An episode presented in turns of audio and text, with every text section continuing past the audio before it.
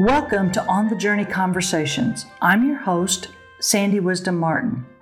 My guest today is Debbie Moore, a missionary and a missions leader. If you met Debbie face to face, you would find her quiet and unassuming.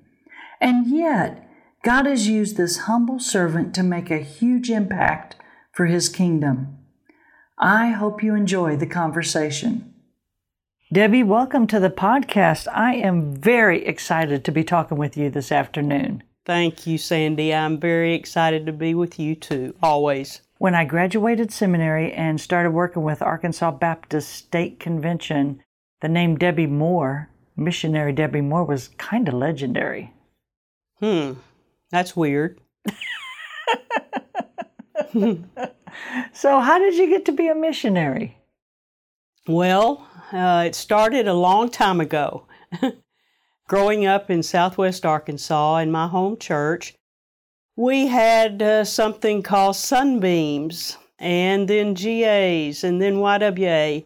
So, all of my experiences related to salvation and to missionary service started back then. I've always said that my call to missions has been gradual, and my primary calling, which is to follow Jesus and to be in relationship with Him, started at the age of nine. But I believe that as a sunbeam, which is now, of course, Mission Friends, that God began forming that call on Wednesday nights when our Sunbeam leader would come in and sit in a circle on the floor with about 10 children and show us a ball. I know now it was a globe, but it looked like a ball, pointing to different places on that colorful ball and saying, There are people who live here who don't know Jesus. Turning it, pointing to another place. There are people who live here who don't know Jesus. And then pointing to what she said was Arkansas. Back then, I didn't know the difference between a city and a state and a country and a continent, but she said, This is Hope, Arkansas, where we live. And there are people here who don't know Jesus, but there are those of us who do. And our responsibility is to tell others about Jesus because we want all people all over the world to know Him. And so that's when my call to missions, I believe, started, as well as in my home with a mom who was always involved in Women's Missionary Union. And then the call grew as I grew and learned more about God's world and His plan for the world and what our responsibility as Christ followers is. You knew God was calling you. Couldn't have been that easy. Well, it took a long time. What got in the way? What got in the way? After I knew for sure at the age of 17 that God was calling me to work in another culture, in another country, and I said yes. And then, of course, had college ahead of me, seminary ahead of me, and then got to the appointment process with the Foreign Mission Board, as it was at that time. I began to experience call blockers, those hindrances that keep you from discovering and fulfilling God's call. Call blockers. Call blockers. Tell me about those. Well, my main one has always been fear. And I didn't think about that as I was saying yes to God and going forward.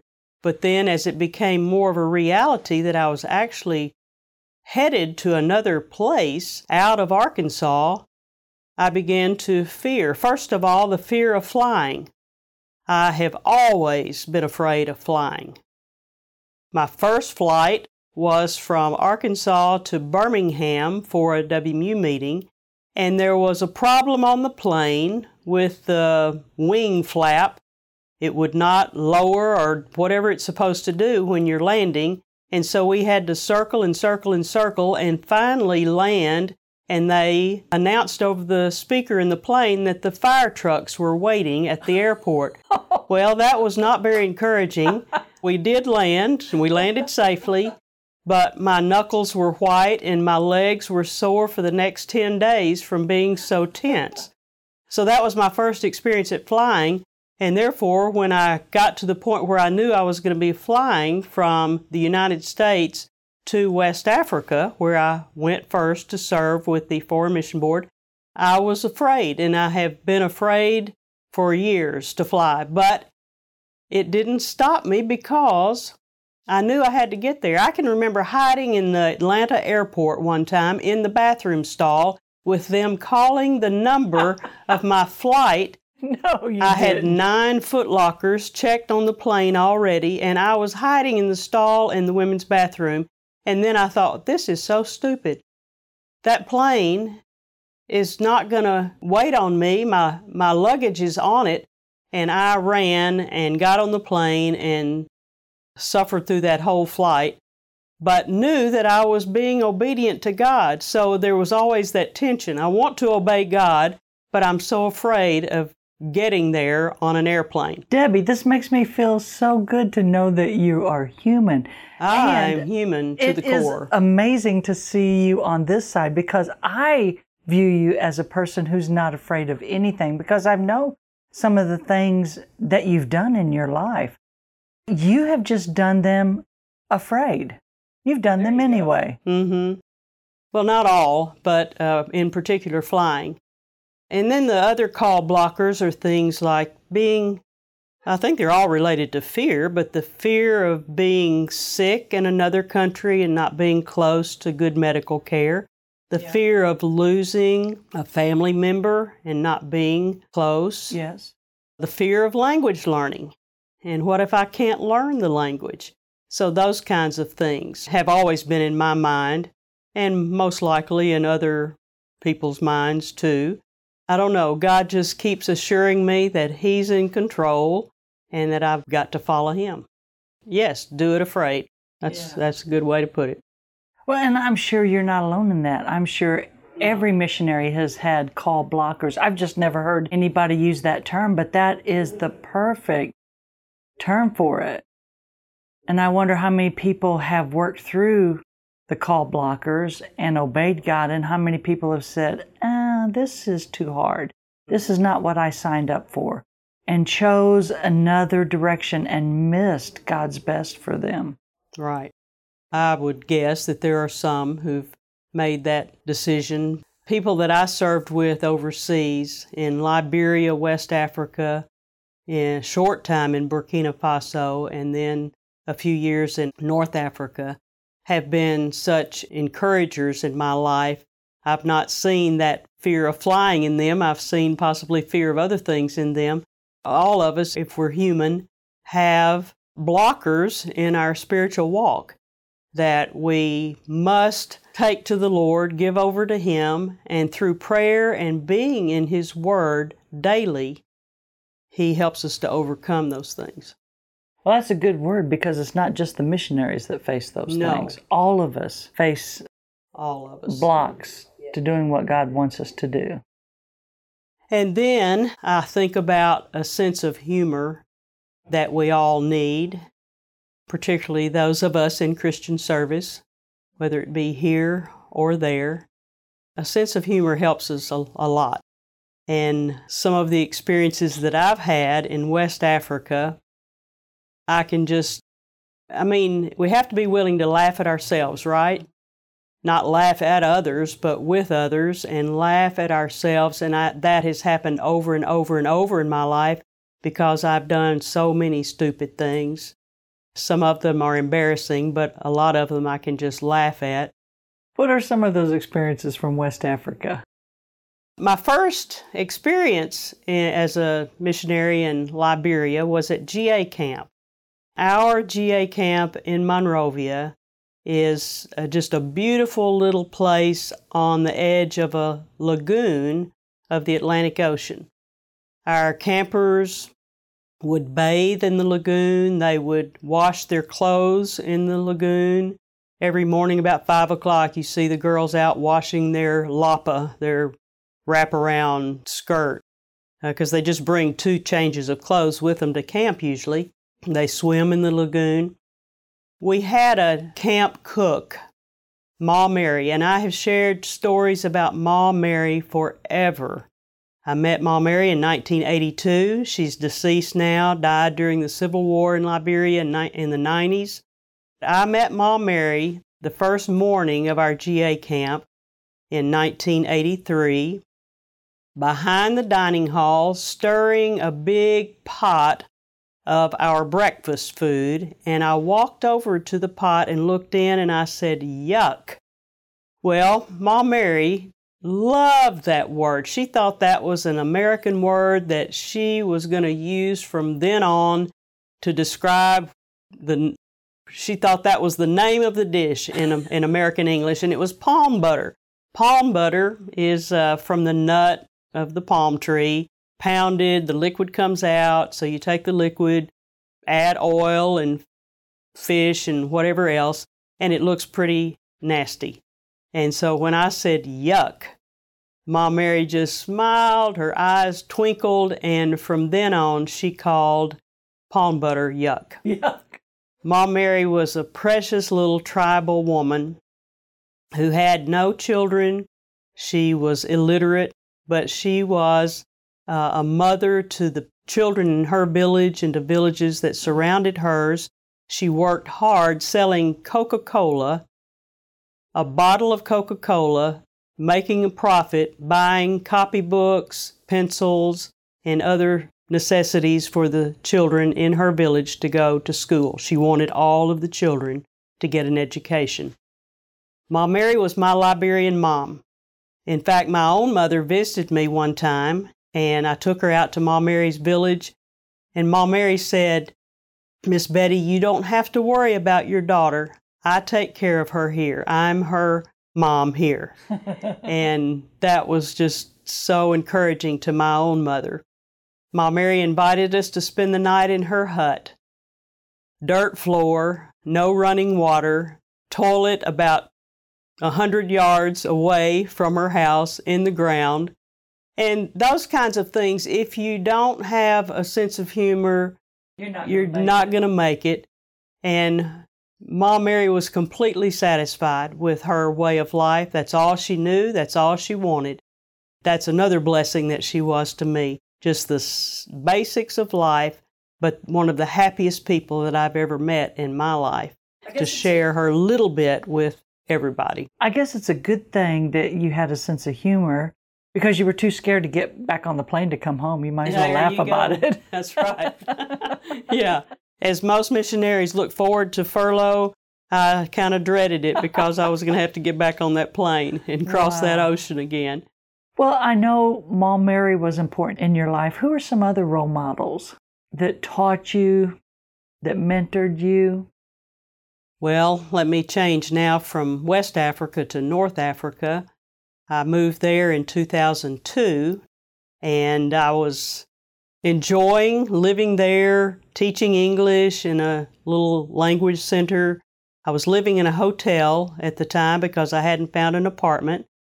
One Saturday morning, my phone rang in the hotel. The manager said, You have guests in the lobby and I could not imagine who would be there to visit because no one had asked if they could come, which some of my students would do from time to time, and I would just meet them in the lobby and we would visit. And Sandy, most of the women who would come and visit came saying they needed help with English grammar or vocabulary. After about five minutes of talking about English grammar or vocabulary, they would whisper, Are you a believer in Jesus? I would say, Yes, I am. And then they would say, Who is Jesus and what does it mean to believe in him? Those So were the amazing. You opportunities. didn't even have to go out. No. God brought you brought the them people. right to me in the hotel where I was living, and that happened numerous times. This particular Saturday, the couple that came to visit me, young couple, I walked out of the elevator, looked into the corner, and they were standing there smiling. I thought they were Muslim, but their faces did not look like most of the Muslim expressions that I had seen in the city since I'd gotten there. Are not a whole lot who smile like this couple were smiling. So I walked over to them, and the wife just reached out and embraced me. We sat down, and she said, uh, My name is.